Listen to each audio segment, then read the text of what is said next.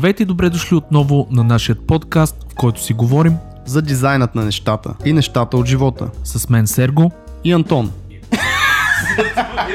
Мили приятели, бавно наближаваме заветните 100 епизода. Ако ни харесвате и искате да ви радваме и за напред с ново съдържание и свежи гости, ударете едно рамо в Patreon и станете съучастници на дизайнът на нещата. В днешният епизод сме поканали отново човек с много опит в една от най-нашумелите сфери на дизайна – User Experience. Или дисциплината, която се грижи за преживяването ни като потребители в този динамичен дигитален свят.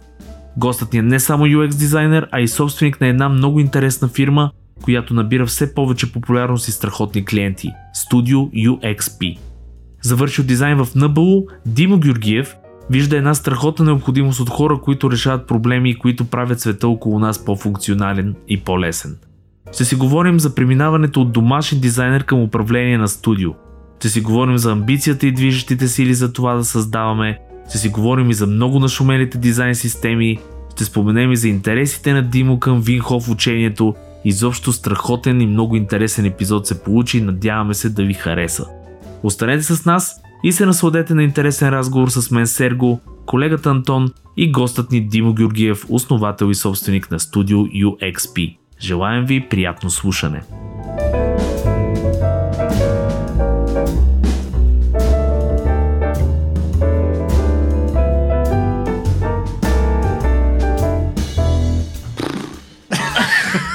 Много добре почна. Здравейте, здравейте, драги слушатели и готини хора, които слушате нас, дизайн на нещата.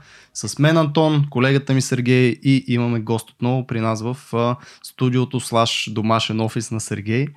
А, много се радваме, че при нас е Димо Георгиев. След малко ще каже той две-три думи за, за него. А, Димо всъщност е може да го класифицираме по-скоро към UX дизайнерите, въпреки че се занимава и с визуален дизайн, както е и предприемач, защото е собственик на UXPin, едно студио, което прави всякакви яки работи. За това малко по-късно, но за мен лично ще бъде много интересен този разговор. Може да каже и Сергей една дума да му чуете гласа, че е тук и че не лъжа. Значи да, здравейте, мили, драги, готини, супер, ултра, кул слушатели на дизайна на нашото вечерно Една дума ток казах. И така, Димо. Здравейте, момчета, много благодаря за поканата. Чувствам се така много специален, привилегирован да бъда ваш гост. Ти си Това на, е. на надявам. диванчето за гости си в момента. Абсолютно. На е кастинг каучи ли бе, човек? И така, а, направо за да, за да навлезем малко по малко в разговора, за така да се разгреем общо взето, може да разкажеш нали, кой е Димо в момента и всъщност защо се занимаваш с дизайн, откъде идва това нещо, от малък ли е, от по-голям ли е, от среден ли е и така нататък. Ами да, всъщност е тази страст, която имам, тя още от много ранни, ранни детски години, първите ми въобще осъзнати така моменти, може би трети, четвърти клас, нещо такова. Мгм. В И зората, когато всъщност нямаше... Нямаше още интернет, когато имах Интернет. компютър. Нали, това беше нещо много уникално. Аз съм от Ямбол. В принцип това е малък град. Да. Тогава беше към стотина хиляди души, сега може би е 30, от които 20 цигани. Шегувам се. Здравейте, цигани! А, нали, те идеята е, че тогава имах просто шанса да, се, да пипна и да видя компютър. Това беше нещо Да, да. уникално. Майка ми работеше в банка и там имаше някакъв компютър с Windows 3.1 с мишка и аз след училище ходех при нея в офиса да играя на солитари. Мишка с топче. Стоп, не знам дали имаш топче. Не, нямаше още скоро тогава. Така ли? Нямаш не, не, не, отдолу, те което... бяха с Точно едни отдолу, да, но топчета, скоро да. нямаш. Да, да, да. И, и всъщност нали, тогава за мен беше много вълнуващо. Аз не мога да пусна някаква първа версия на Microsoft Word и да пиша букви, да набирам някакви Да. неща. После исках да си пиша домашните, нали, да ги разпечатам на матричния принтер. В училище ме гледаха нали, така странно. И от тогава всъщност а, с, а, появи в мен така едно много добро усещане за удовлетвореност, че аз мога нещо да сътворя. Просто сядам на компютъра, правя нещо, примерно дори да набереш някакъв текст и да го разпринтираш. Това нещо за мен беше много вълнуващо. Още въобще преди да говорим за интернет, преди да говорим за игри, за каквото и да било друго. И така се получи, че имах шанса да имам вкъщи компютър, който беше... Което е много важно, да. Между другото, много, тук ще прекъсна да кажа само, че много малко хора имаха това нещо. Абсолютно, Тогава, за времето абсолютно. си, примерно, в, понеже аз съм от много по-малък град, Драгоман, нали, както всички знаят, с 5000 човека. И примерно в Драгоман, Три блока. три блока и две къщи, в Драгоман, например, имаше два компютъра Да, да. в целия град. Нали, Което беше такова. Ами да, между другото, аз тук ще се а, заканиме сега да поканим някой млад дизайнер, който е на 20 и ми е много интересно да чуя и неговата история, защо е започнал с това. Защото ние всеки път, а, такива като нас динозаври си викаме и винаги, нали, Е, не, Ангел Ганев. Ангел Ганев да, последния освен Ангел Ганев, беше... но като цяло винаги, нали, а, си спомняме тези времена, когато а, не беше толкова достъпно всичко, когато се, нали, имаше един компютър в целия град. Да, и какво ги интересува моите дизайнери? и- Сега, че ние сме почнали от ерата, когато не е имало ток. И, и... да, между другото, ние, ако някой не знае всъщност, тогава всичко беше на, на огън. За огъня беше енергията, която се превръщаше в нещо друго. Шегувам се, но да, инте- интересно ще ми е просто сега това да го Да. видим, защото наистина на много хора, които сме канели, и включая и мене и Сергей, нали, това ни е дало някакъв старт с този компютър, с уния времена, когато Да. нямаше много Това, е- това е някаква правиш? страхотно, страхотно развита технология за времето, с която ти позволява ти да правиш някакви супер хай-тек неща. Това, това е нещо уникално. А сега причината за новите дизайнери е някаква друга, защото нали, са съвсем други времена. Тоест а, има изобилие от всичко, което могат да правят Да. и ми е интересно тяхното мислене. Да. Но това е, нали, няма как да гадаем. ли при всички е еднаква причината, но Да, да, времената са Твой, съ- тво, съвсем други. твоя driving power, Демек, или изобщо passion, беше това нещо. Нали? Да мога да създам нещо, използвайки Да, да, от- компютър, това за мен беше. И то е нормално да е така, при положение, че ти нямаш никакви други места, в които да се забавляваш. Ти нямаш Мгм. ти ня... нищо, нищо друго интересно, нали, така може да го наречем. Само с Това е най-интересното нещо. да си играеш. Това беше най-интересното нещо в нашия квартал. Всички мои приятели идваха по график, кой идва вкъщи, от колко до колко часа да, да, да работи нещо на Е, компютъра. сега да не си ли имал като малък? Не. Е, ти имаш ли сега като малък? Аз съм имал абсолютно всичко. Всички от правец 8А, а, защото баща ни, аз съм казал, нали, баща ни беше тотален, той все още е тек маняк и ние сме имали, аз съм един от много късметлиите, които имаха всичкото, което мога да се сетиш. Даже все още си паза тия руските малки игрички, дето се оказа. Някакъв пич С яйцата. разпраше. С яйцата, ето да, е тук, да, да. да. И някакъв пич разпраше, леле, братле, това много исках да го имам. И то някакъв англичанин беше, един път, защото поснах снимката и той каза, обаче много малко хора имаха тази Абсолютно, игра. абсолютно. И аз викам, благодаря ти, тати. Благодаря ти, тати, за това. Но аз ще върна на, на това време, защото а, примерно тогава имаше нещо много модерно и се чуда дали си го правил. Аски рисувах, рисуваше с символи Аски код. Правил ли си го това? Не. В мирката, В, човек. а, примерно, не си ли ги виждат такива цици с, а, а, да кажем, буквички и цифри от буквички и цифри? Аха, да, да, да, да, сещам се? да. Ама да, имаха, хората правиха цели картини да, от това имаше- нещо. Е, Между другото, хората, да, ако им е интересно, ASCII Painting, а, това е точно с някакви такива символи, да се, нали така се Е, казва? то Да, май, да. доколкото си спомням, ако се джойнеш в някой канал в Мирк, първо излизаше една такава голяма, Да, едно да. голямо платно. Но това беше първият графичен дизайн за мен. Защото нямаше. Не, не, сериозно ви говоря, защото нямаше, нямаше таблетно рисуване. Имаше скенери, нали, тогава. Можеше нещо да нарисуваш, да го дигитализираш Да, и да, така да. нататък. Но хората всъщност дизайнваха, защото това нещо а, за тия, които не знаят какво е, могат да го видят, е много трудно всъщност с някакви точки, запетайки, букви и Да нещо да направиш, да. рисунка. Да. нали. Много креативно се изисква това нещо. Да, бе, да, в смисъл така, наистина, това е някакъв странен медиум, с който можеш да рисуваш букви, цифри. А, но как тръгва този път от това, окей, виждаш, а, интересно ми е да създавам от нищо нещо, нали? Как тръгва това и стига до реално дизайна, графичен дизайн? Ами, така се получиха нещата, че имах един приятел, който имаха семейна печатница. И в тази печатница правиха някакви неща и след това тези неща се печатат, нали? Аз бях супер въодушевен и започнах да разучавам, а, нали, в началото първите ми дизайни, помня, че ги правих на PowerPoint. А, така. Което всъщност- не е никак лесно. Да, на PowerPoint си правих, понеже имах записвачка на компютъра, и си записвах, нали, правих си мои, албуми и си правил на така дизайн на обложка и си я принтвам на мастилен строения принтер Ей, и съм на number one. и след това започнах нали, да цъкам Coral Draw, там имаше едно Coral Photo Paint или нещо. О, такова. да, към Corel пакета, да, Да. това беше много тегаво това. бе. И ми аз първо на него се научих, после Photoshop ми беше тегав, ама лека по лека, нали, разбрах, че нали, така един от първите уроци трябва да се учиш много бързо да смиреш технологиите.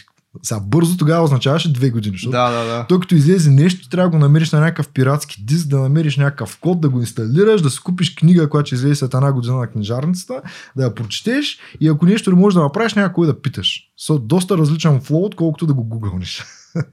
Да, и, И- да, и- да видиш как нещо почва да трендва, примерно като новия скетч или като фигма. Сега всичко Да. много по-бързо, наистина. Много по-бързо и може би това е една от причината на нали, младите нали, дизайнери, въобще професионалисти всяка една сфера да са мързеливи. Защото ти имаш всяко нещо, то ти, ти го приемаш като някаква М. даденост. Докато нали, тия години, в които ние сме се учили, всичко беше толкова трудно. Ти нямаш с кой да въобще да питаш за тия неща. То няма комюнити, няма нищо.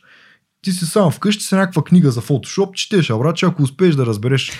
Даже в книга, ако си си взел Хелпа, ние четяхме на софтуерите Хелпа, който беше безумно Да. тежък. HTML едно, примерно, такъв с някаква ужасия беше. Зверска, да. И да, това, това между другото играе голяма роля в самия майндсет, който трябва. Защото сега в момента да ми кажеш, трябва да научиш някакъв нов тул, трябва да смениш технология. Добре, дай ме една вечер, съм готов. Скетч ли ще, фигма, ти сега туловите са толкова лесни. Между другото, аз както скъсах с Adobe съм много щастлив. О, това е друга това ще си говориме. За това ще си говориме допълнително. тригър, такъв пусна току-що. Да. А, Та, Добре. От, да, за да прескочим малко това, защото ми кефи тия тригъри, които пускаш и да се насочим по-натам, но а, учил ли си го това като образование някакво и изобщо как се случва този път от тогава до сега на, на 2 на 3 от към обучение за, за тези неща? Ами аз а, смятам, че така до някаква степен съм станал добър, въпреки че бях за известно време в университета. Много добре казах. В кой университет? В нов български. Графичен дизайн. Бях графичен дизайн. Истината беше, че аз много се мечтах да съм там, понеже нали, по време на ученическите години трябваше да ставам математик. Така че бях в ФМИ и там много се мечтах да се прехвърля в нов българ, защото там учат CorelDRAW, учат Photoshop, учат всички тия неща, Flash. Уникални пък аз случая програмирам на лист. Да. И много се мечтах да отида в нов български. Обаче така се случи в момента, в който отидох. Аз вече тия неща там ги учихме, аз, аз мога ги преподавам. И толкова ми беше скучно, че въобще не влизах в лекции. А завърши ли го или? не. Со някъде към, Е, към, втори, към втори курс половина. Чакай, така ще го направя. Да, в момента си представете, че Димо и Серго се хай-файвнаха, защото аз съм единствения завършил тук. Да. Сега, Е, в смисъл аз- средно. Аз даже и средно не знам как завърших, защото учителките много ме харесваха и пишеха Аз друго, аз друго ще питам все пак и към позитивното, защото образованието, между другото, в нашия подкаст също е доста зачеквано. А, какво все пак ти даде нов български? Защото нали, всичките, и аз по принцип прихейтвам доста технически университет, обаче на мен ми даде среща с много готини хора, примерно Маргарита Ралев, Светослав Симов, все такива хора, които... Е, той като е ходил на лекции, не си знаете ли? Но ти не си знаеш колегите, да, но въпросът е какво ти да. даде нов български. Еми, сега ако трябва да съм абсолютно честен, не ми е дал много, но тук трябва да кажа, че голяма част от, от проблемите са си нали, при мен. Тоест, аз тогава не осъзнавах каква е целта на университета. Целта на университета е да ти създаде една среда, в която ти да можеш да се развиваш, защото средата винаги е по-силна от тебе. Да. Значи, ако ти се заобградиш с 10 човека, които са супер талантливи дизайнери, по цял ден да работят и се развиват, ти ставаш 11 Абсолютно. Ако се заоградиш с 10 на а, Лузера. то не е да, ами да. Нали, нормално. Така че, нали, университета, основната му цел е въобще да ти създаде една среда и условия, в които ти да станеш много добър. Това, че аз не съм се възползвал, това не означава, че е някакъв... А...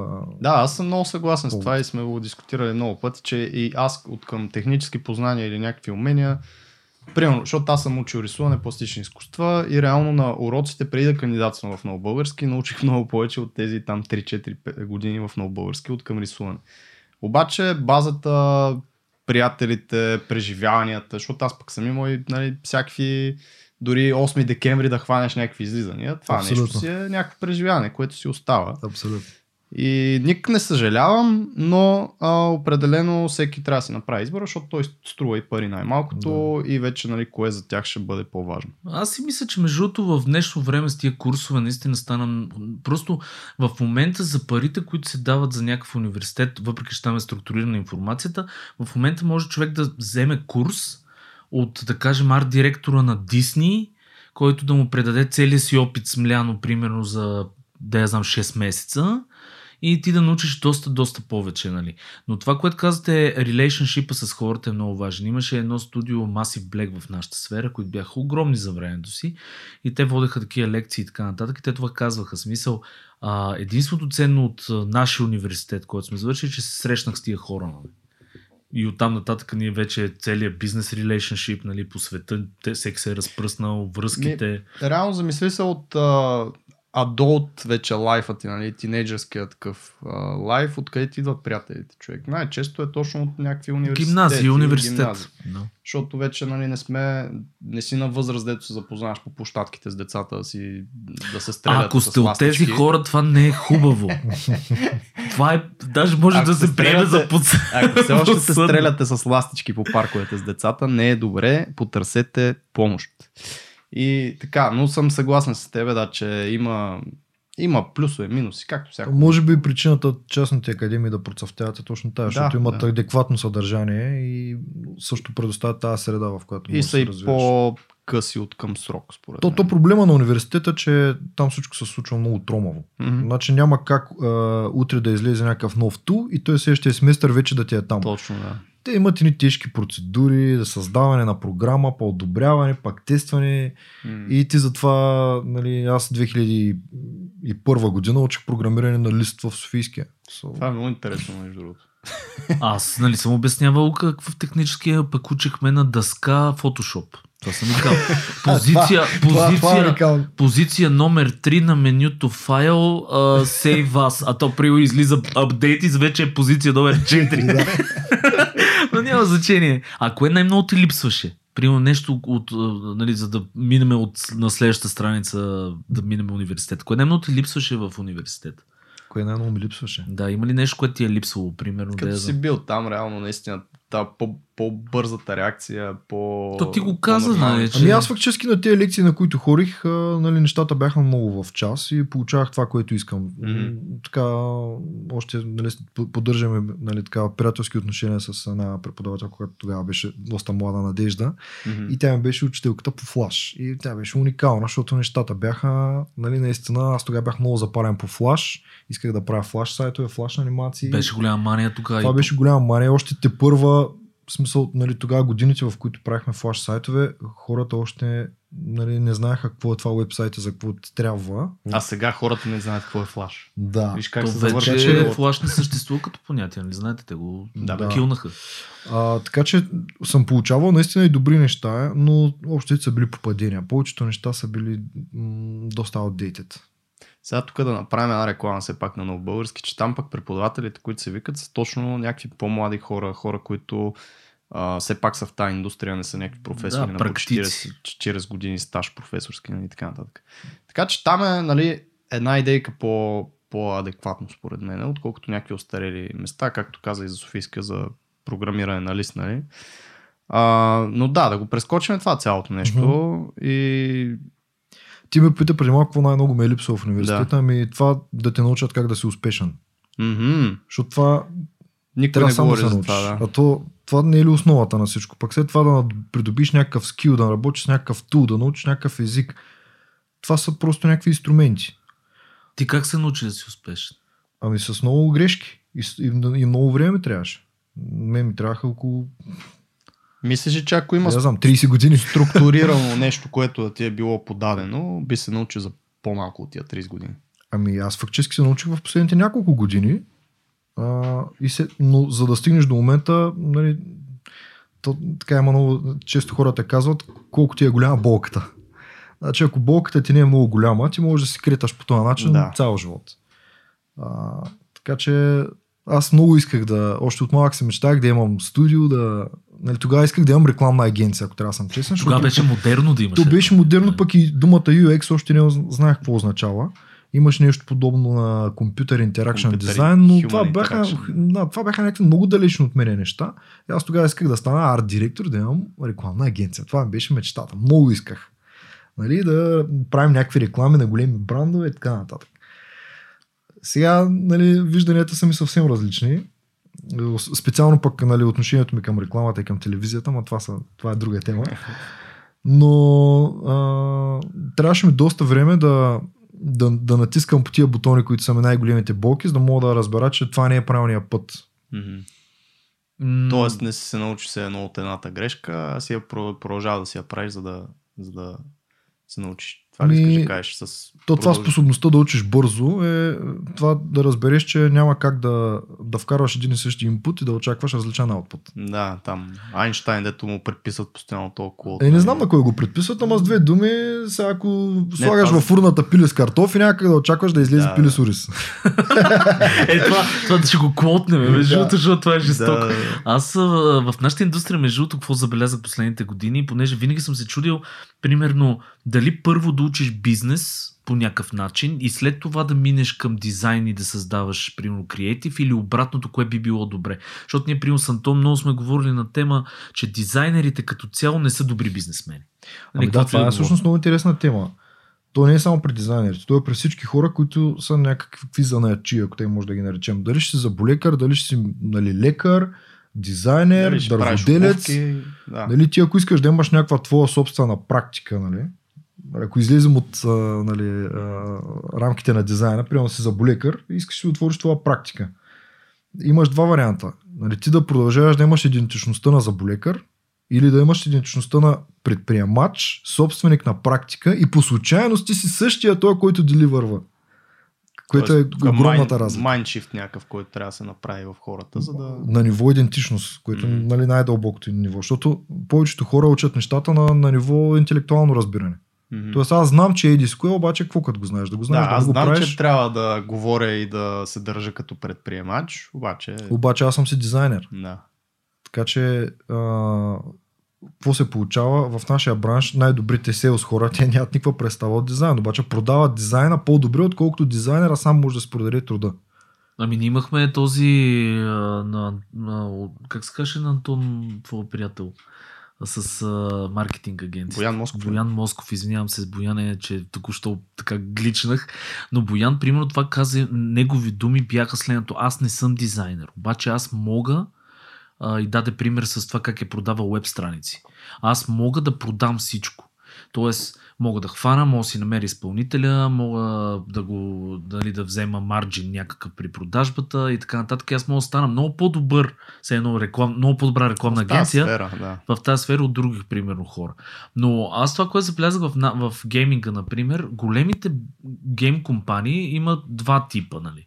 Двата типа са създадени от а, тъй наречените практици, т.е. някакъв програмист хваща, прави някаква игра от там избуква и така нататък, но в един прекрасен момент те хващат и бизнес човек, който да почне вече да гради нагоре. Абсолютно важна част. Да, и вторите са обратното бизнес хора, които са учили някъде в бизнес скул или нещо от сорта, които пък се свързват с практика Да, и правят съответно бизнес компания. да, абсолютно. Така че при нас това нещо е много България куца според мен, защото и фриленс, нали, както си говорим, фриленс също е първа стъпка към бизнеса. Нали? Ти, ти си човека агенция. То не е само Абсолютно. в България, човек. Има достатъчно ресурси на английски по тази тема, което нали, казва, че това си е в цял свят проблем на дизайнери и креативни хора като цяло, защото колко дизайнери познаваш, дето просто, абе, искам да си правя просто дизайна, нали, смисъл, нищо друго не искам. Еми, то проблема там е, че ти си удръш сам нали, в тавана и няма на къде после да растеш и да ходиш. Ма то това е много голям проблем, защото аз също много ми липсва от време на време да правя дизайн. Мгм. Много ми липсва. Аз като правя дизайн Всички съм много щастлив. много искам и понякога, като си харесам някой проект, казваме това, аз ще го направя, да ще го направя до някакво ниво, в което само ще развия концепцията и после вече нали, няма да, да го довършвам аз. Обаче аз много искам да правя дизайн.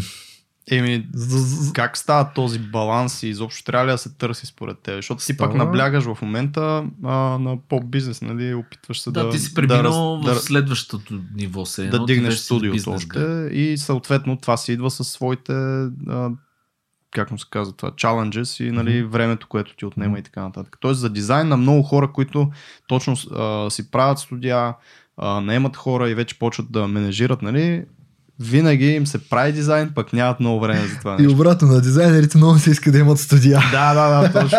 Мисля, някакъв такъв порочен кръг се получава. Да. Ти как се бориш с? Как, Ами, как се оправиш? Значи най-важното е да имаш лукса, да можеш да си избираш. Да. Обаче за да го имаш този лукс, трябва да работиш. Трябва да си постелиш първо, да ти е мекичко и, и да решиш, аз не искаш правя дизайн. Утре ще съм бизнес. Утре, да. да.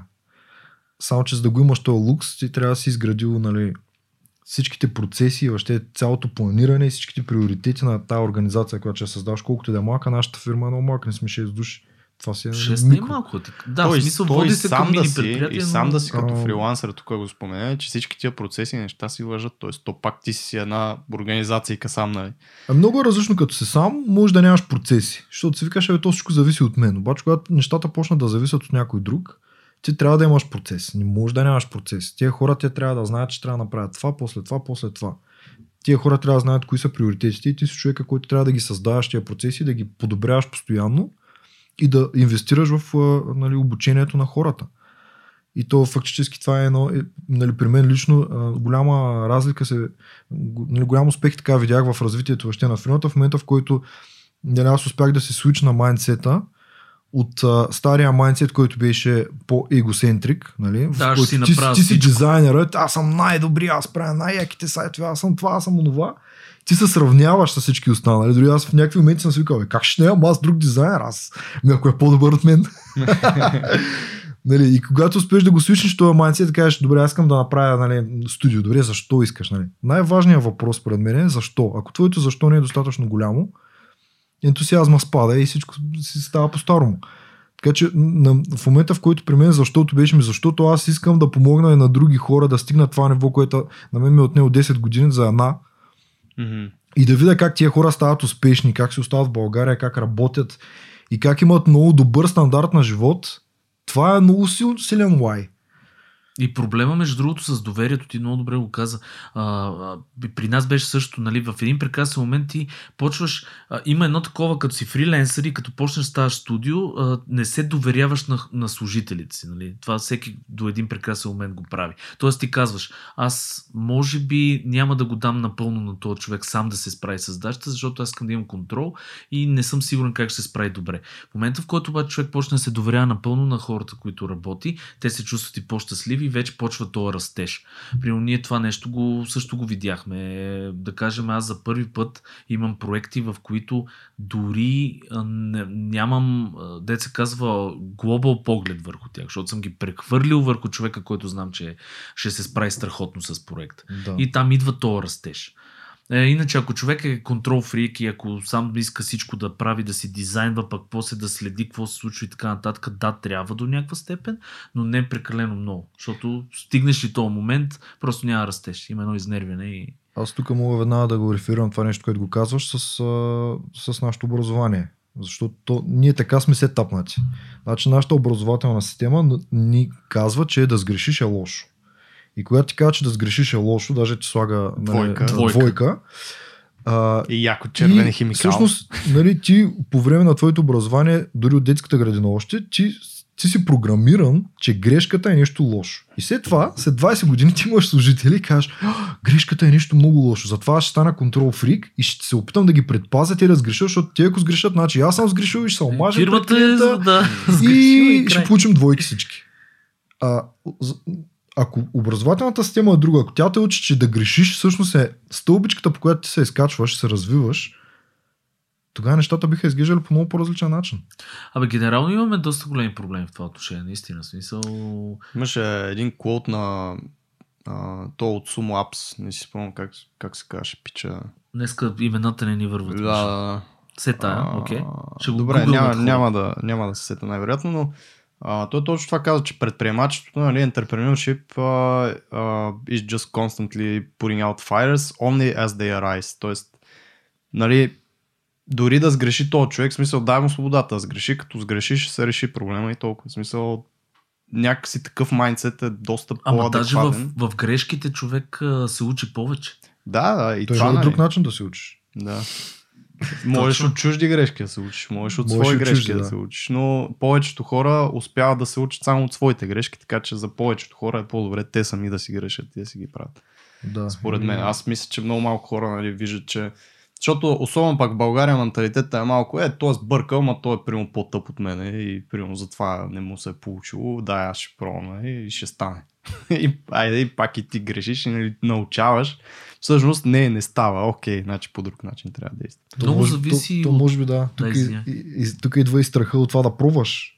М. Защото ти можеш да си кажеш, аз може би ще съм много добър предприемач, ще направя много яко студио, обаче ако, ако фалирам, какво ще стане? Всички ще ме сочат с пръст, ще Да. кажат, това не става и ти фактически, за да да се предпазваш от, от грешката, от този страх, че не си достатъчно добър, ти въобще не, не се осмеляваш никога да пробваш това, ма ти можеш да си роден за това нещо. М. Ти можеш да правиш най-добрата компания, обаче този страх той те спира въобще ти да пробваш. Обаче докато не пробваш, ти в главата си имаш една идея, че може би пък си добър.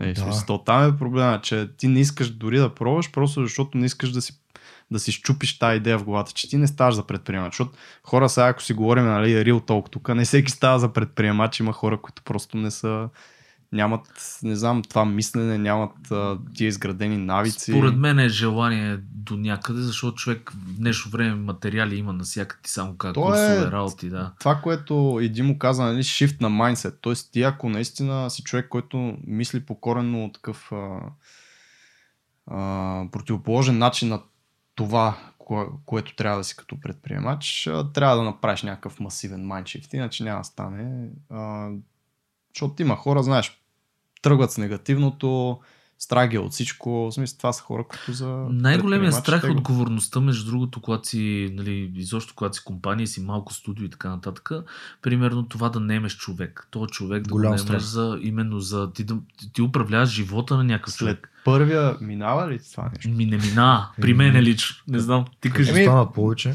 Да, защото реално, нали, ако знае това, нали, не знам, ти брат, сестра, ти имаше брат, нали така? Да, с брат ми сме партньори. Ти имаш брат, аз имам сестра. По принцип, второто дете, което е по-малко, е гледано доста по-такова лекотено, отколкото първото, нали? защото първото минало, да. а, не е толкова страшно, Не е толкова окей. страшно. И там си го пускат и си Да. прави каквото си иска и си чупи глава, крака, ръце. и Да, там брат ми на такива. 16 ходеше вече по дискотеки. Аз на нямаше вечерен 13, час. така че... Е, Идеал. така. Идеал. А, та при...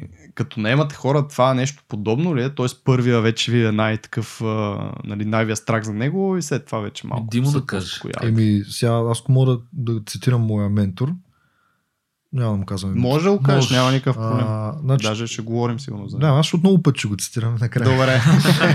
А, та, нали, той казва, най-важният скил, който трябва да научи един предприемач е той да се справя с несигурността.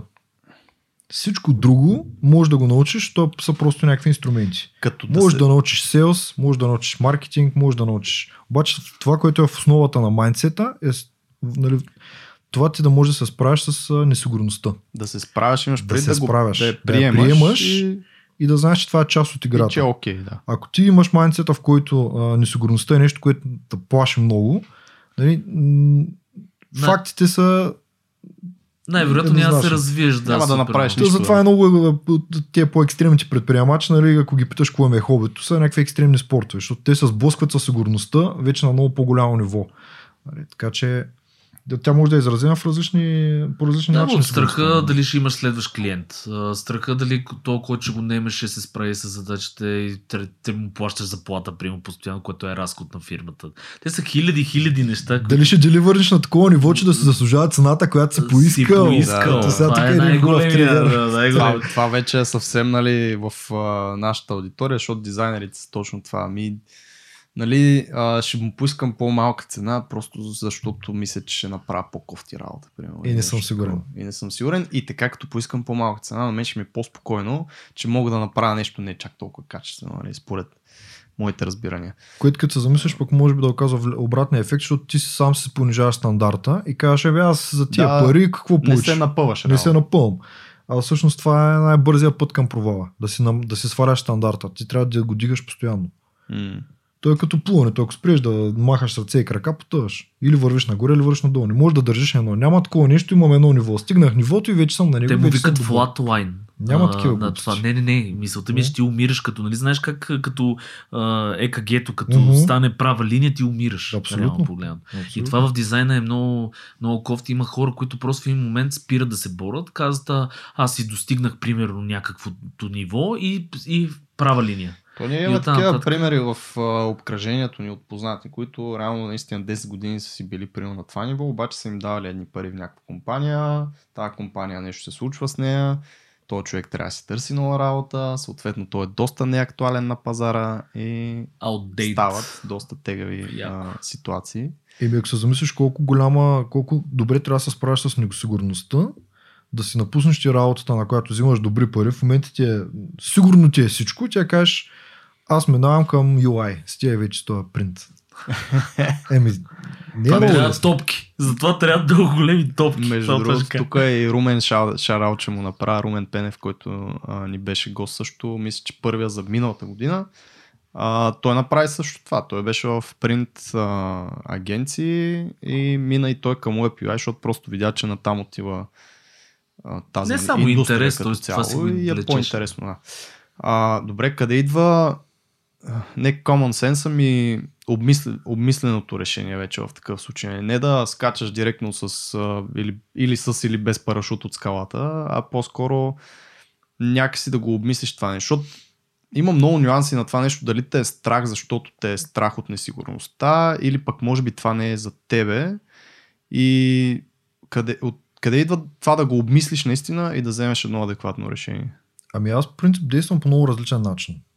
Аз това, което се опитвам да направя, е да се слушам сърцето, какво ми казва и да се накарам ума да млъкне. Защото нали, аз моето разбиране за света е, че ти имаш някакъв, да кажем, някаква дарба, имаш нещо, с което имаш много по-голям потенциал да правиш от нещо друго. Примерно сега накарам аз стана водител. Да, ще стана, обаче ще ми е мъка всеки ден да го правя. Аз като трябва да, просто да събера фактурите и да ги седна на счетоводството, това ми е най-трудното нещо в целия месец, нали? А какво да говорим да съм счетоводител? Тоест, да, има някакви неща, с които ти имаш а, нали, така голям потенциал и твоята работа в този живот е ти да го развиш този потенциал. Ако ти не успееш да го развиш този потенциал, ти почваш да страдаш. Живота почва да ти дава фидбек по един или по друг начин. Аз винаги съм опит, обичал така да действам по-на, по-наголямо. Примерно, а, 2008 година почнах работа в Телерик. Тогава бяха 100 души. И почнах тогава работа на нещо от сорта на 2000 нещо лева чиста заплата с осигуровки. Това беше За времето си беше... тракаш с пръсти, разбираш ли, 2008. Май, си бил цар по дискотека, Цар. човек. Не, аз още преди това бях цар. Ще бачках за един американец, ма той пази, че фалира.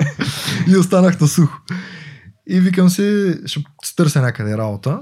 И това ми е всъщност единствения период, в който аз съм работил за някой. А, Почнах работа на 1 декември и напуснах на 24. Човек, ако беше останал, щяха да ти дадат ебати severance пакеджа от някакви там година, примерно, заплати наведнъж. И така беше, като прогрес ги купиха, им даваха някакви месеци. То това се случи след Да, да, да. години. Но бая време, Но тогава те тък бяха взели работодател на годината, най-яката компания, в която можеш да работиш, най-добрите условия, най-добрите social. Всичко беше просто меч... голяма мечта, разбираш ли? А каква беше причината да напуснеш? Причината, е, че аз имах някакви фриланс практики. В, в някакъв момент почнаха хората ми звънят. Това искам, това искам, флаш сайтове, това, това, аз искам. И аз казах, викам, какво им кажа, аз съм на работа. Аз как съм на работа, бе? я напуска и, и се хвърля в това. И тогава бях много задлъжнял, защото имах 2-3 месеца, бях без работа. Мгм. И понеже си взех а, заплатата, 2000 и няколко лева, платих си навсякъде всички борчове, сметки, оправих това, това, останаха ми 200 лева. Купих си едно бюро и помолих едни приятели да ми дадат една стая от тяхния офис под найем за нещо от сорта на 80-100 лева и на 1 януари почнах. Викам, край, вече имам студио. Няма да работя вкъщи, аз съм домашен дизайнер. Това е, между другото, много яко типче за всички, които се чудат откъде да работят като фрилансери. Това е един много як начин, примерно да, сред, да сте сред хора и наистина да сте в да се чувствате като в офис атмосфера, е просто да си пингнете приятелите, познатите, къде има място за един човек. Е, Цялото е много готин тип, за това да се хвърлиш в дълбоко. Е, сега не, не си напускайте работата, хора, нали, пак, който наистина го чувства, че трябва, направете го. Обаче това е едно от нещата, които може би е хубаво да се обмислят, не знам. Защото не при всеки Сработва. сработва, защото Ами, не е за всеки. Тоест, на Колко някой... ти е голямо защото? Да, Ако защото не ти е голямо, ентусиазма спада. Като спазне ентусиазма, то всъщност това е разликата, която прави разликата при успешните хора и при не чак толкова успешни. Тоест ти ако успееш да се задържиш а, нали, усилията и да бъдеш постоянен, дълго след като ентусиазма ти е, е напуснал, няма начин да не успееш. Мгм. Това, е. Въпросът е това защо наистина да е твоето защо. Тук е една препратка към Саймън Синек Start with Why, много яка книжка, ако искате. Чекнете, тя е точно за това. Нали? Мгм.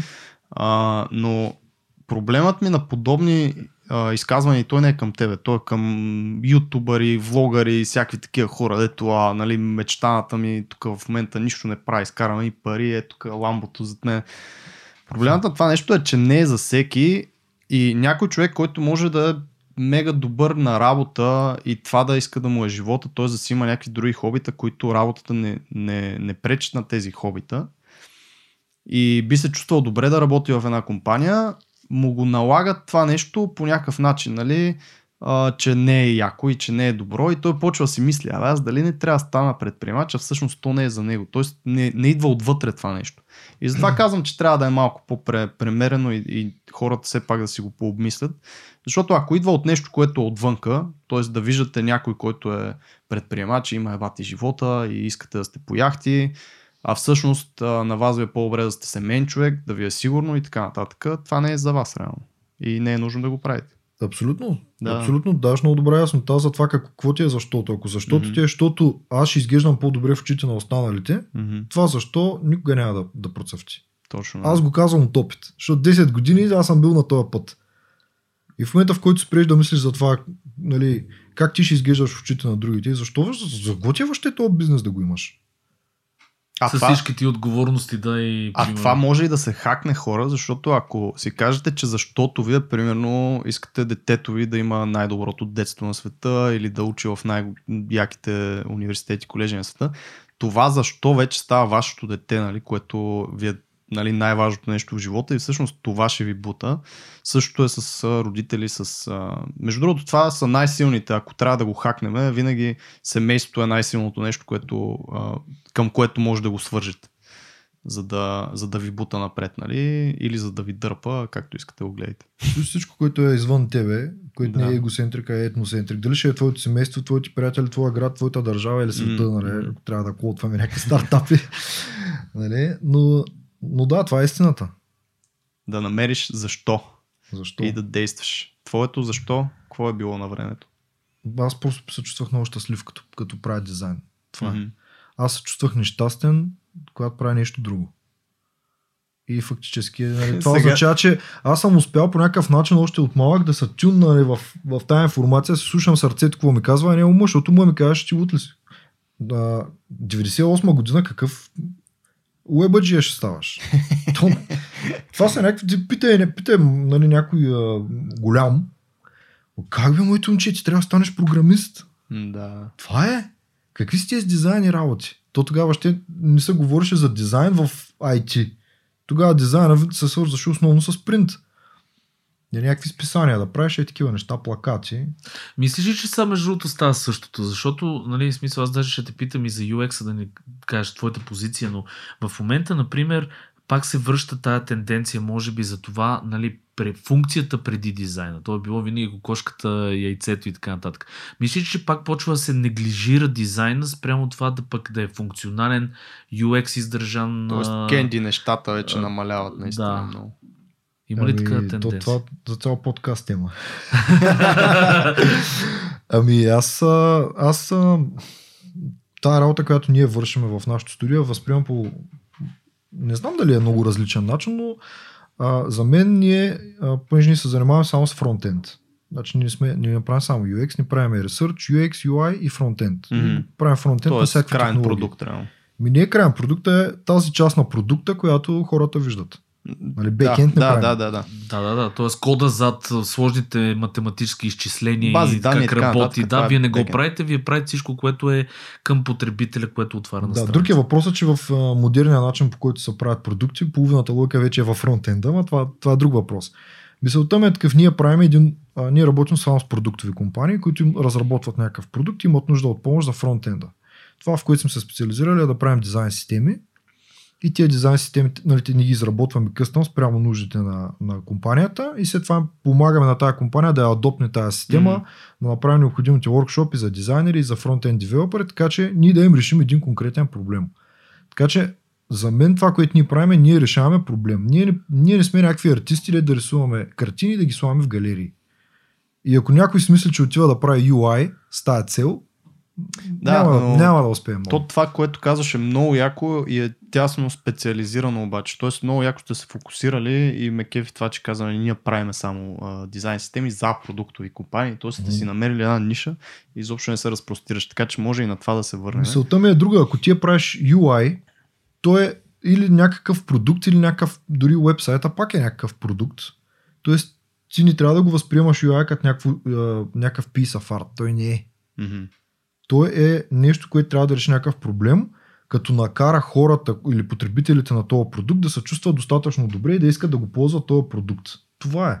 Нищо повече.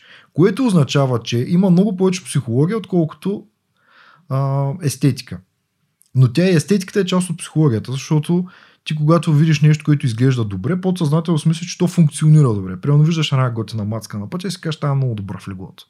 То може да няма нищо Или е много умна, което е още Да. по-далече от, нали, what the fuck, Просто така е работи много мозъка.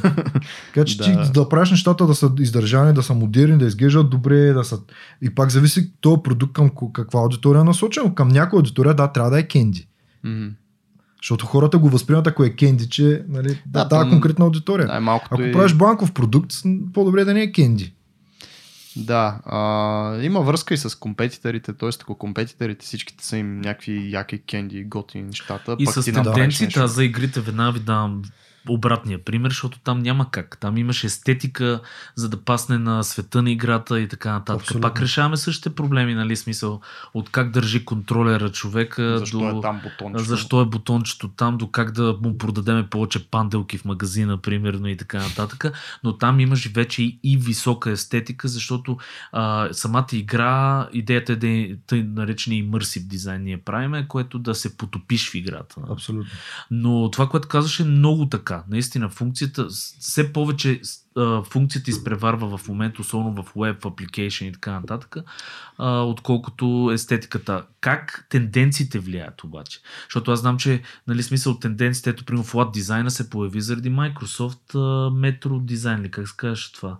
Флат дизайн дойде заради Google по-скоро. Метрото дойде след И-. По-скоро метрото беше неуспешен опит за флат Да, дизайн. Да, да, да, обаче пак го на, до някаква форма Именно че налагат като толкова голям, няма как да нямаш влияние. Винаги, да. Както Apple вкараха скюморфизма, след това Google вкараха флат дизайна. Сега то неоморфизъм, който се О, опита това, да влезе, нямам да. идея откъде дойде, но дано се махне по-бързо. По-скоро въпросът ми е, понеже ти зачеркна темата за дизайн системите и нали, това, Да. което са се специализирали. Какво, какво са дизайн системи? Е така Вие сте съвсем... окръстили Atomic дизайн, е това много С, ми, то не са То- те, той то е не брат с- Фрост. да. Добре, да, окей, но, Но, да. окей, а, по-скоро нали, да навлезем в нещо по-специфично за хората, които не знаят и са по-нови в Web, в UX, в UI дизайна. Да. Ами, всъщност първо трябва да си дадем въпроса защо. Да, защо има дизайн Защо системи? има дизайн системи? Има дизайн системи, защото е една компания, която създава някакъв продукт, иска този продукт да го громни или пък иска да има няколко продукта. Нали, тя има два основни проблема. Единият проблем е неконсистентността, която ти разваля и UX-а и нещата не ти изглеждат нали, достатъчно еднакво добре, което е много голям проблем, защото представи си, ти имаш някакъв ап, половината страници изглеждат много готино, обаче другата половина изглеждат супер крап. И това е проблем, идва за това, че имаш 50 страници и ти Global View-то няма как да поддържаш, примерно. Да. И работят различни И хора другия по проблем е Photoshop се нарича. Да. Айде след малко и за него. Да. ма. И това е единия проблем. Другия проблем е, че самия девелопмент на фронтенд частта на този продукт, той става много, много, много бавен и увъртян и много голяма част от дизайн проблемите почваш да ги отнасяш към девелоперите. Тоест, той, този девелопър почва да прави някакъв екран. Ти не можеш абсолютно всеки екран да го имаш направен от, На отгоре на, като дизайн, да му го дадеш, му кажеш, е това е. Дори да го имаш, пак имаш някакъв стейт, който си забрал да сложиш или да, ама тук, примерно, ако си забравя паролата, трябва да ми излезе валидация, ти си забрал да помислиш какъв ще е дизайна на валидацията. Тоест, куп такива проблеми ти ги отнасяш до девелоперите, трябва те да решат. И зато и накрая се получава крап. Мгм.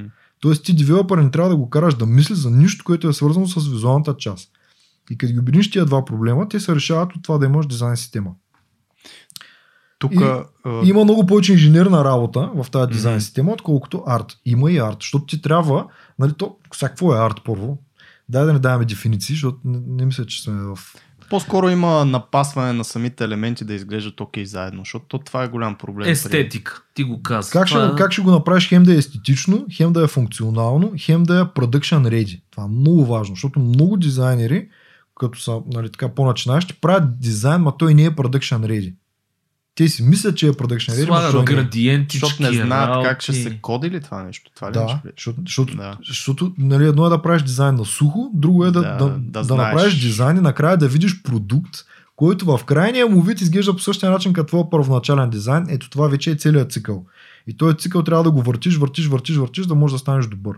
Тоест някак да правиш на сухо някакви неща. И тук трябва да разбираш и от техническата част. Трябва да разбираш. Ние, ние, ние за това ни купуват много клиентите, защото ние сме един готов сработен екип от, от дизайнери и девелопери и ние им даваме цялостното решение. А при вас дизайнерите знаят ли фронтенд? В смисъл да кодат Да, база. Дизайнерите знаят фронтенд и девелоперите разберат от дизайн. Даже ние си имаме, сега тук с моята колежка, правим една инициатива. Примерно тя чете книги за дизайн системи. А, след това ги прави тия книги на презентация и ги презентира пред всички. Тоест, девелоперите трябва да знаят ние с какви проблеми се с сблъскваме Мгм, и те трябва да знаят и ние трябва да знаем те с какви проблеми се сблъскват.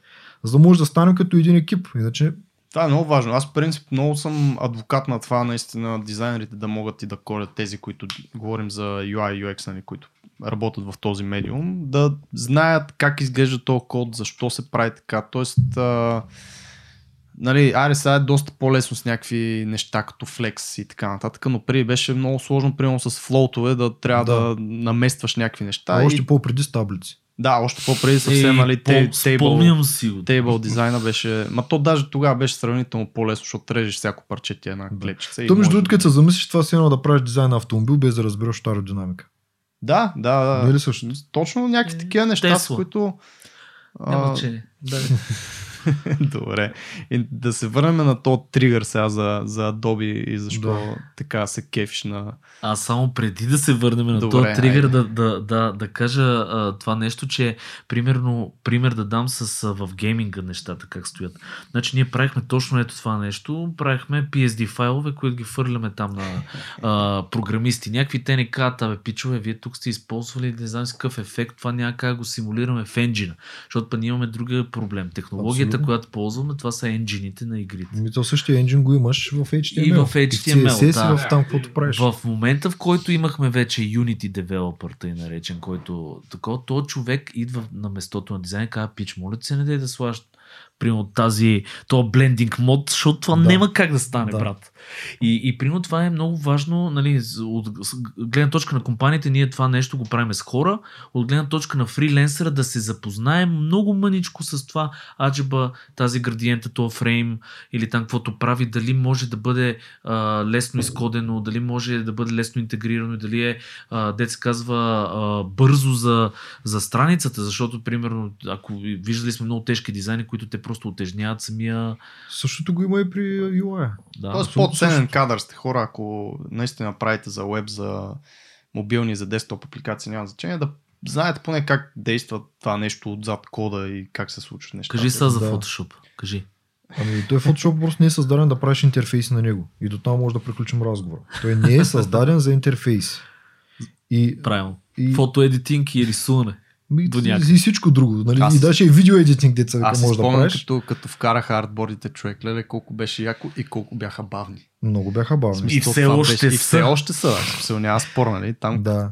Та в един прекрасен ден аз а, започнах да работя на Sketch и преминах на Mac, изкъсах с Windows и с Adobe. И съм много щастлив. Не искам никога да се връщам. хора, съвет, съвет, тук чухте този съвет и аз мога да го повторя.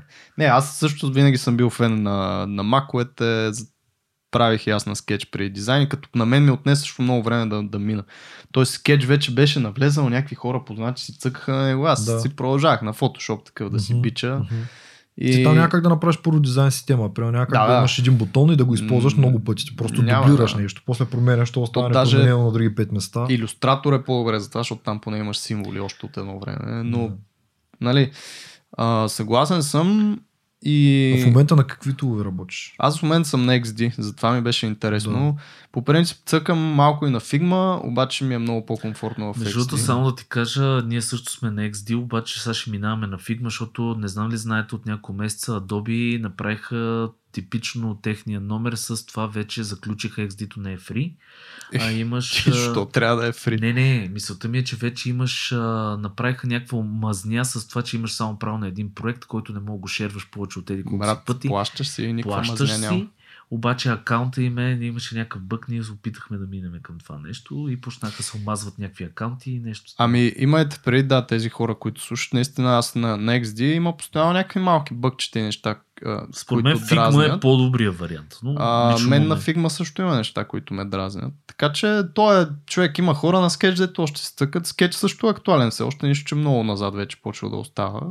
Така че всеки си избира на какво работи общо взето и е свързвано наистина и с финанси, защото а, на Adobe продуктите не са никак ефтини, особено с този месечен subscription. Да. Ами според мен най-големия плюс в момента на Figma е collaboration фичър, Да. защото ако работиш на скетч, ти имаш някакъв си файл. Ако Мгм. примерно двама човека трябва да работим по този файл, трябва да слагаме някакви тулови. Тия тулови да пушват, да пулват промени. Някакви, нали, говорим вече така за, влизаш в един сетап, който не е най-оптималният за теб ти да работиш бързо и безпроблемно.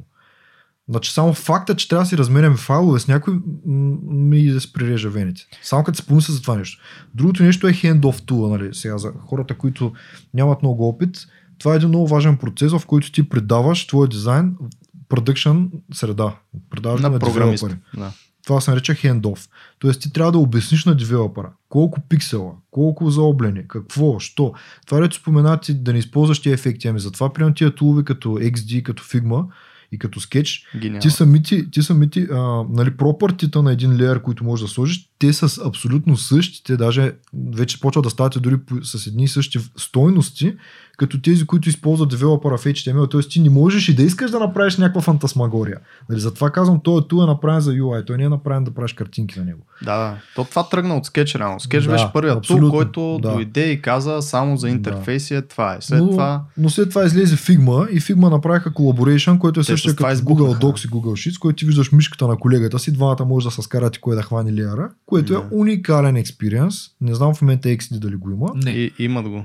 Имат го в демо. дали го има. Демо версия имат на това нещо, вкарват го всеки момент. Скетч от една година говорят как те ще го пуснат това нещо, ма май още го Ами тук идва проблема. Скетч са 30-40 човека, целият екип, разпръснати по целия свят. Не знам как си Еми, колаборират и как им се да. случват нещата, но Adobe е мастодон човек и ако иска да вкара подобен фичър, Вярвай ми иска. Вярвай ми Да, А, и иска. при тях е проблем, защото пък при тях е тромово. Там решенията Тромаво, се да. взимат много тромово. В такива нови тулове не е точно така. Тоест в Photoshop и Illustrator, да, но всичко ново, което излиза като... Те излизат първо като екс- експериментален тул, т.е. това беше безплатен сигурно две години. Това е Да.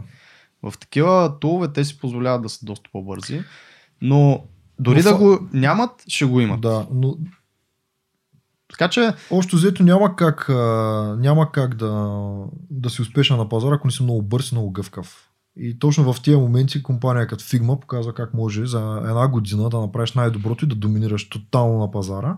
И само факта, че ти можеш да си заредиш цялата среда в браузър, да. Е, това е. Нали, смисъл тук какво, за какво говорим? Ти дори нямаш файл на твоя компютър, всичко ти е на клауда. Може... Аз ако искам сега мога да си отворя дизайна на, на iPhone и да почна да работя. Или на таблета и да цъкам дизайна. Аз имам едно малко макче, такова тя най-тънките, дето е с Air. не е даже, MacBook само се върти, той е Да, с да. хардвер на, на, на iPad. Те са 12 инчови. И аз 12 правя дизайн на това нещо. Това е гениално. Това Да. е гениално, наистина. А, Да не говорим, че са новите телефони, примерно, понеже аз па съм фен на Samsung и такива неща. Можеш имаш едно а, Samsung DeX, което автоматично по Wi-Fi ти прави а, все едно PC среда, ти прави от телефона. Да. Всичко ти се отваря на прозорци, имаш Да. старт меню, имаш някакви такива неща. И това вече стават конзоли, които директно мога да работиш с тях. Закача един, а, една мишка и една клавиатура М. и си ти. Да. Общо взето, за да не объркваме много хората, които нали, не са в тази индустрия, пък сега навлизат, трябва двата тула, върху които се струва да се фокусирате сега са XD и Figma и вече двете си имат плюсове и минуси. Figma, е, да. Figma е безплатно, затова за хора начинаещи, които са е идеалното нещо, за И не да се изисква сериозен хардвер. не се изисква, да, почти никакъв хардвер, защото, както каза Димо, всъщност е и в браузъра, и не, да, не е толкова трудно и не ви трябва Mac, нали, както беше при скетча. А, интересното е, че повечето, примерно бъдещето на гейминга, нали, точно това казва, че е браузър а, базирано, точно защото вече целият хардвер и всичко тегаво трябва да е на сървъри, а не да ти е вкъщи при Ти тебе. ще приемаш само една картина. Те това искат Да. да го направят. И това е и другото, което е И- security reasons. Те Мгм. не искат да има пиратски Да. и прочие неща. Те искат да си сабскрипваш Тоест, дори, дори от този ъгъл, ако го подхванем, Figma има едно много прекрасно бъдеще пред себе си, нали? защото е браузър-based. Те всички ще станат в даден момент браузър Да. бейс. Въпросът е колко бавно ще реагират. Е, това е лага. Най-големият проблем при тях е, че ти получаваш инпут от някъде, зависи от връзката с интернета, ще се лагва, т.е. ще имаш забавяне и така нататък. Да. Това при игрите е проблем, казвам. Да. В Figma едва ли е проблем. В Figma не е проблем. Не ми се е случило до сега. Но Тоест, ти особено с интернета в България. Между другото, да. А, тоест ти в момента какви тулове ползвате в студиото, така, ако не са някаква тайна? И процеси, кажи. Ми, Може и да не ги издаваш. да, смисъл. Ако са някакви total secret а, ултра процеси, които не искаш да издаш, не ги издай. Да, еми... Значи повечето ни проекти са на, на Figma. Всички Мгм. нови проекти са на Figma. Има няколко остана, останали на Sketch, които в момента ги а, мигрираме към Figma, но то миграцията означава файл open. Да, да, Да. Figma имат интеграция с скетч файлове, което е доста Да. добре. И още се стараем всичко да ни е в Figma и всичко да бъде компонентно базирано и за всяко нещо да имаме дизайн система. Дори да правим някакъв one page вебсайт, пак правим дизайн система. Това Тоест- спестява страшно много време. Смисъл, по, само тук, за да разберем по-точно. Примерно имаш е, един ландинг пейдж, нали, с а, някакви елементи на него. Добре. Под дизайн система имаш преди, че развивате и други неща, които ги няма в момента Не. на този ландинг пейдж. Тоест, да, окей. А Дизайн по-скоро системата е- вадите цветовете, Unification. Сетап- Сетап, сетапваш си всичко, което ще го ползваш в проекта. и всички. Дори неща, които в момента смислиш, че ги ползваш само веднъж, ти ги правиш или на стил, или на компонент, за да можеш да ги преизползваш.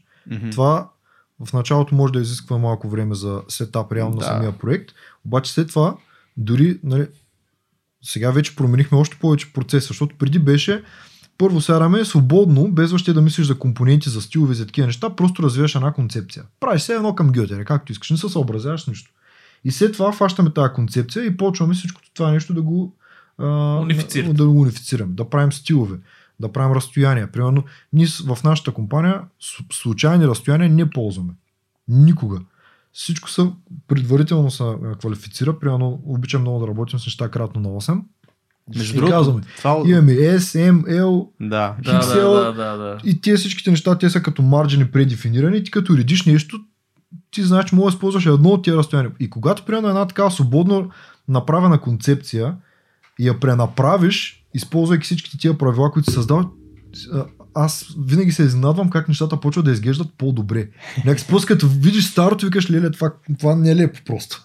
Защото ти понякога се увличаш. Слагаш едни големи разстояния, едни огромни фонтове. Особено ако работиш на голям монитор и брат, като си отвориш после сайта на един 13 инчев монитор и кажеш, леле, аз какво съм направил, той изглежда огромно. Почва да изглежда не е толкова привлекателно. Има Да. едно, един термин на английски no-link с K отпред.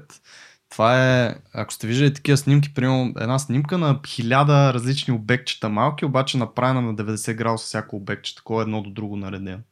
И създава една така унифицирана картинка, примерно тук на бюрото, да ги наредиме нещата всичките, така да са подредени. Ще изглежда много по-добре, нали? Да. Защото всичко е с еднакви отстояния, с еднакъв ъгъл едно към друго Да. и почва го прави. Така че да, в дизайна, в момента в UI дизайна предимно се използва много това нещо и то затова изглежда наистина по-добре, защото всичко е унифицирано. да. А това за осмицата, откъде идваше, човек? Имаше едно. Защото такова- ли в компютрите всичко е на 8? Да, Всичко е 8 кратно на 8. 8 бита, 16 бита, 32 Да, бита, 6. ние- Нали аз тези цифри вече ги знам на изус. 8, 16, 32, 64, Да, да, 128, 256. И Да, това са ми да. цифрите, с които основно работя, ако не се наложи нещо друго. А добре, някакви неща като... То може би не ви се налага, защото са се специализирали към такива дизайн системи, но примерно някакви вектори, иллюстрации, иконки в Figma ли си ги правите, защото там туловете за това нещо не са много... Принципно ние, когато се налага да правим някакви иллюстрации, си работим с външни дизайнери. М, Окей. И даваме си точно задание, когато трябва да ни е такава иллюстрация в този стил и, и си я получаваме. Иначе като икони, основно повечето ни проекти с фонд 8. Ясно. Имаме сплатена версия на Pro версията, имаме Ей, с двата тона. с 3 тона даже Три има тона вече. И има към 4000 икони. Но много често ни се налага да имаме къстъм икона. И тогава изпращаме на нашата иллюстраторка, с която работим, изпращаме фонд 8 като референция. Казвам, Да. искам в, в този стил да ми направиш еди с каква икона, примерно с някой, дето Ясно, нещо да. се там прави. Между другото, много важно хора, тук това е един скил, който трябва да си го тренирате, е наистина като ви се даде един стил, да може да го пресъздавате. Това е за всеки дизайнер, за всяка И да дизайн. може и да, да, това се вика адоптване, но да могат и, и серийно да го пресъздават. Мгм. Не в едно изображение, това е да правят семейство. Това как Защото става, това е- Серго? Да, как става да се научиш да виждаш кое точно отличава прости О, от това е много... Е, това трябва не един подкаст, а много подкаста. Абе, кажи там, че трябва да гледат библиотеки Значи и библиотеките да едно на ръка да създават правила. Той го каза много Димо, много Да. готино. Значи ние какво правиме пък в студиото? Ние когато, защото ние адоптваме много пъти някакви неща и така нататък, трябва да ги пресъздаваме, ние разбиваме това, което ни идва входно от някъде, ние го разбиваме на правила. Отстояния, цветови схеми, дебелини на линии, всякакви е такива неща. Това се създава един списък, actionable списък, който ние фащаме и то actionable списък го почваме да го прехвърляме върху новите картинки, които ние трябва да направим. А, това е много важно и хората не го правят. Да си правят списъци с, с а, такива... Какво се води това? А, Rules, правила си е това. Да, правила. Guidelines. Guidelines някакви, които Именно. те реално после пък, както Димо каза, нали, ти ги представяш на клиента, правиш им workshop, Да, казваш им гайд само тия. Ти ги представяш първо на девелопера, а после девелопера ти е всичките компоненти, които си ги направил, примерно бутон, input и така нататък, всяка форм контроли, нали, лейаут на страницата, менюта, каквото се сетиш, карусели, ти ги даваш на девелопера, той ги коди, прави ги на, пак на същия компонент, който ти си го направил компонент, после му пише документация и тази документация вече е крайния, Да, нали, крайното да, нещо на дизайн системата. вече, да. И сега да си представим, примерно, че ние трябва да сме девелопери, трябва да правим фронтенд. Какво правим? Взимаме цялата, на та, код. взимаме цялата, цялата тази система, която е документирана и вътре ти имаш правила как да работиш с нея и е точно се едно да бръкнеш в кашона с лего, да вземеш парченцата и да наредиш къщичка. И тя всеки път става еднаква, защото ти имаш инструкции. Първо правиш това, после това, после Имаш това. ли любима дизайн система? Ми, те дет ние си ги правим сами любими. Добре, да. Е, Айде, някой от, някой така. от външните преди. Не, аз не мисля, че трябва да се рубове да кажем тая е много добра, она не е добра. Всяка си има някакви предимства и някакви недостатъци и всеки проект има различни изисквания. Ние може да вземем нещо от материал, нещо, нещо друго от на iOS, нещо трето от на, примерно на а, IBM та, Lightning и да. така нататък. А налагали ли са ви дизайн система отвън, да кажат, примерно клиента да каже, о, пичове, задължително искаме да направите нещо с материал дизайн. В повечето случаи клиентите а, само са чували за какво е това дизайн система. и нали, ние ги ограмотяваме, казваме какви са предимствата от това нещо и какъв ще бъде а, нали, крайният проблем, който ние ще решим. Те казват, о, ма ние не сме знаели, че има решение на тия проблеми. И това е момента, в който нали, просто казват, shut up and take my money. И ако трябва да се върнем нали, тук към темата как, как да можеш да се продаваш по-добре, то нали, самия подход към това а, ти да можеш да знаеш повече за проблема на клиента е много по-различен от този, защото беше споменал, че искаше за портфолио да се говорим.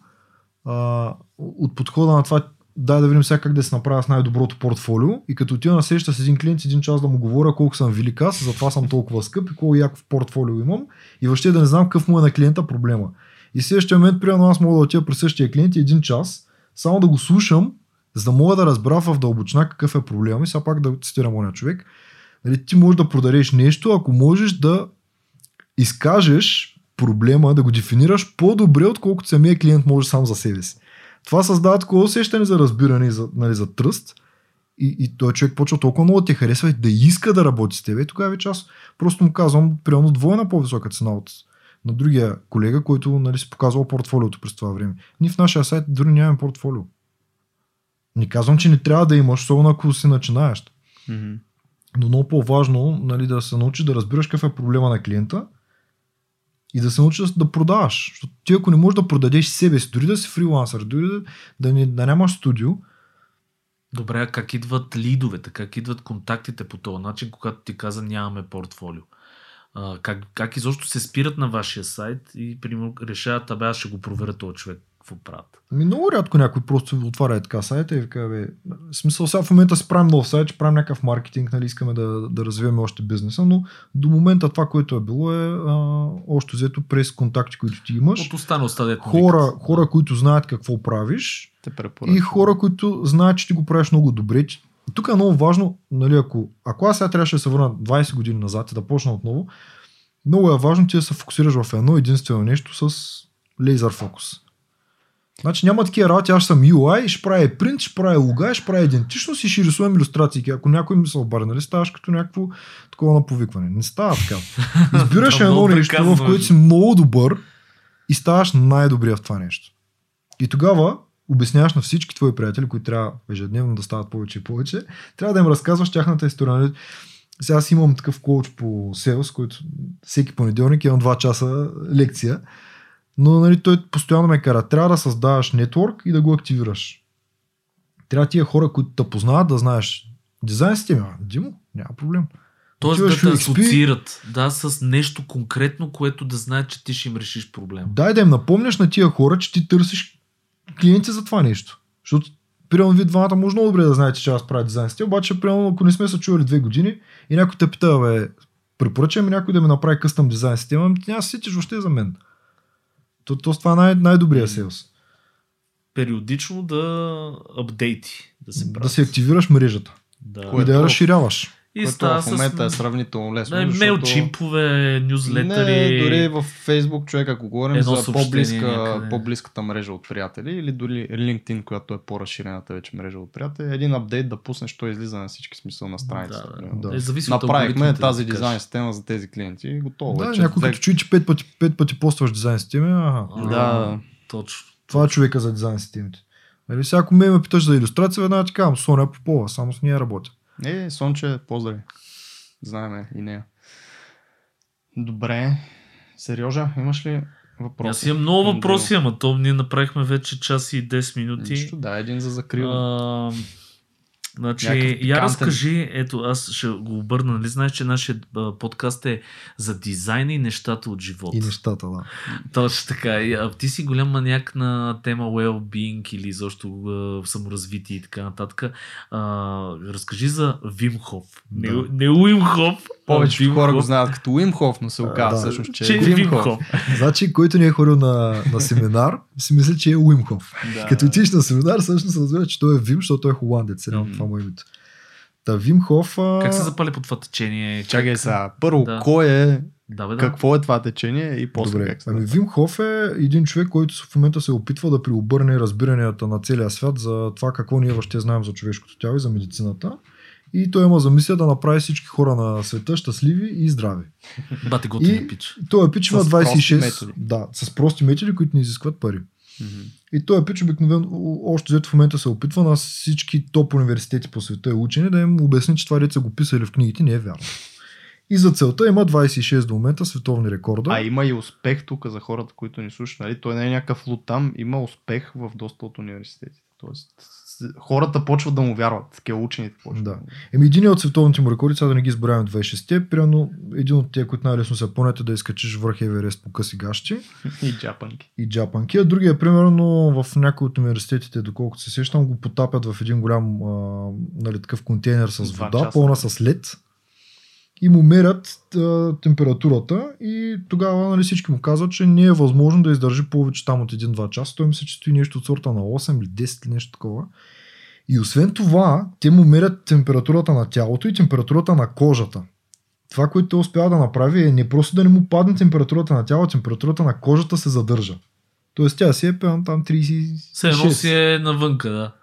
И, и, и, температура. те, и, те вече по едно време нали, не могат да си обяснят как това нещо е възможно и той почва да разтапя леда и те наливат още лети, още лети, още лети. И фактически нали, това, което медицината твърди, че не е възможно, е много далече въобще от границите на човешкото тяло, нали, той го показва на практика, че може. Тук има, а, за хората, които си мислят, че това не са някакви лудости, има наистина достатъчно много материали в момента в интернет, с които може да се запознаете, но а, още, от едно време има още тибетски монаси, които точно това правят. Излизат примерно на снега на улицата по една препаска, сядат, почват да медитират, да дишат и разтапят снега около Аз тях. даже нали? знам за е- сушене на мокри Да, чаши. сушат Абсолютно, мокри да, чешафи и не- така това не са нататък. И това, което прави Уим Хоф е всъщност с, Вим. нали, че, добре, Хоф, чрез а, дишане и нали, прости методи, наистина, които всеки може да си направи. Има в YouTube видеа, ако искате, вижте.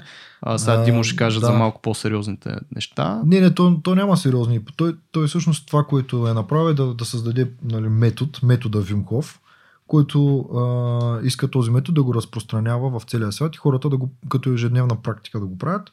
Той се състои от три неща. Едното е техника на дишане, второто е нали, излагане на студ и третото е постоянство.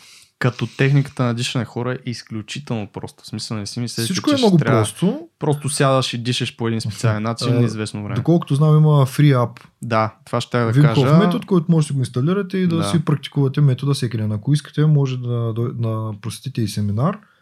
А, значи един от най-приближените хора на Вимхов, дясната му ръка, един от най-висок ранг негов студент, идва всяка година в България, прави такива workshop еднодневни, на които аз съм бил два пъти, сега пак ще бъда април месец. Следващите ще са април и кога беше другия? Еми, април, има, април ще има такъв стандартен а, еднодневен семинар, след това на есен ще има двудневен, който е по-адванс и следващата година, февруари месец, има а, поход по Витуша, който ще е 3-4 Супер. часа по късигащи.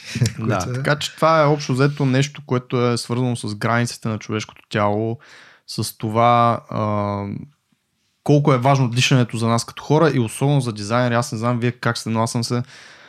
Последното, което ми се случи, между другото, преди месец-два някъде, седя си, аз забравям да дишам докато работя. В смисъл, това ми е едно нещо, което ми е голям проблем. Не знам дали се го усещате. Тоест, притаяваш дъх, докато правиш нещо дълго време. То май с стойката ти И притискаш. да, и другото нещо е, че бях леко прегърбен и за първи път усетих да ми крампира диафрагма хора, такава гадна болка и толкова е странно това нещо, защото това ти е едно вътрешно мускулче, такова под ребрата, което нали, се а, разширява когато дишаш. И като крампира, съответно ти не можеш да дишаш един съвсем къс дъх можеш да поемеш и почва да боли. Поемаш къс дъх и почва да боли. Беше изключително гадно, така че а, подобни неща всъщност са превенция за, за подобно а, преживяване като моето. Нали.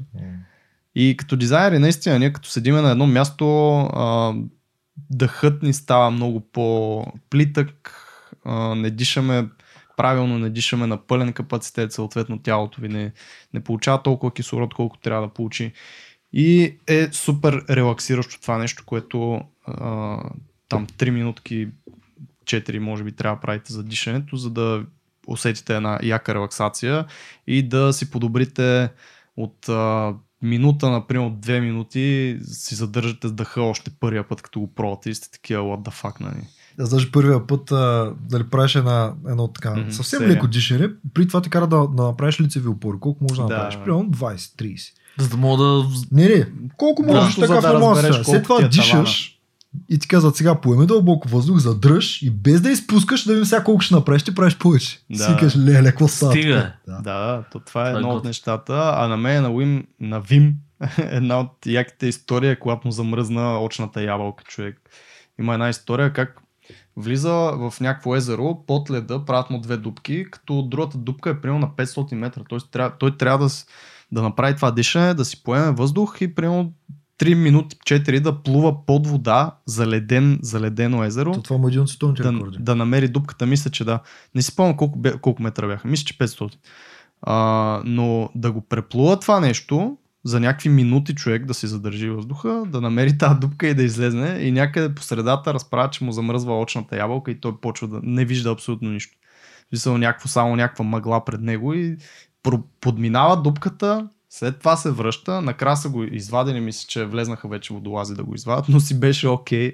И така си говоря, нали, нищо, замръзна. Ти представяш си какво е това да ти замръзне очната Не ти представяш си какво, какво е да се справи с паниката вътре във водата и с Да, а, еми, всичките тия неща, защото ти в един момент, като не можеш да се ориентираш. Ето сега всеки не може да е Вим Хоф. Идеята е, че той, този метод, който го е направил, нали, той може да, да обучи всеки един човек как да го прави това нещо и как М, да, ти да си вдигнеш примерно с 200-300% процента имунитета.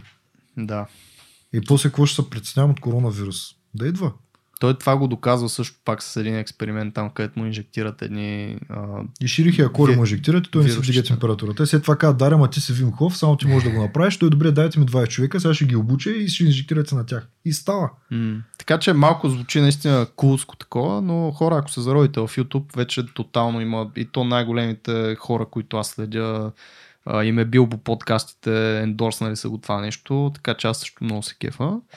А, ако трябва да съм честен, много рядко се сещам да го правя, което си е абсолютно моя грешка. Това, което ти казвам, Третия постоянството, третия стълб го няма.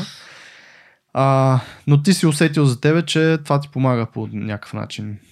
Ами, да, смисъл... Психически и физически или как? И, и двете? двете. Защото ти като ги правиш тези неща, ти си променяш цялата биохимия на, на, на организма. Ти си дигаш имунитета, дигаш се настроение. Ти просто ставаш здрав. Мгм. И като си здрав, и като си пълен с енергия, нали, Всичко ти всичко върви. ти е различно. Да. Всичко ти е различно. Значи ти ако си болен, ако, си, ако нямаш енергия, ако не ти се става от леглото, От тук за хора, които са леко депресирани, пробвайте го това дишане, влезнете за 10 секунди под студения душ да видите как няма сте депресирани след това. Да, особено студения душ в София е много, много приятен. да. А, добре, много яко, на много яка нотка завършихме всъщност. Стигнахме до здравословните неща, за които искахме да си поговорим. Димо, ти ако искаш нещо друго да кажеш финално, Ами на мен ми е много приятно. Може да, да направим още 2 часа в разговори поне. със сигурност, със сигурност а, мен много, много ми изкефи това, че си много балансиран. И аз съм винаги такъв а, привърженик на това хората да си балансират живота. Извън работа, вътре в работа, насякъде да им е е балансиран. Димо вулканичните камъни му викат. значи то да стигнеш до това ниво означава, че си излязал доста. Доста и да, именно, именно. Трябва да си има получил шейк. фидбек, да. шейк Трябва да има шейк. Трябва, трябва човек да греши. Това е, Но- да не се притесняват хората да грешат. Е, Къде това- могат да се свържат с тебе хората, къде могат да видят, значи UXP не е едното, нали така? И, значи да не го бъркаме. Не UXP, А, UX... UXP. P. Да, UXP UXP. BG е вебсайта, на който почти нищо няма. Да, но Иначе в Facebook и в LinkedIn така или иначе а, скоро каза, че ще правите и нов сайт и малко по ще се показвате. Тъй, евентуално, ако успеем. Следете ги нещата, евентуално ако успеят, ще Ако ги не, ще се обаждаме на тебе за помощ. А, звънкайте, звънкайте, ще, ще търсим, ще правим, ще помагаме. А, и така, и на нас ни беше много приятно, благодаря, че дойде и хора, грешете повече, нали, това, да, ако така може да сложим една нотка на този разговор, грешете повече, по-бързо, а, намирайте себе си, дишайте, не забравяйте особено. И така до другия път. Благодаря ви, че ни слушате. Ако не сте членове на нашата невероятна група Дизайнът на нещата а, във Facebook, а, може да я намерите .fm, права черта Дизайнът на нещата. Това име знаете, че е много яко. И благодаря ти, Димо, отново. благодаря. Чао от мен. Чао, чао!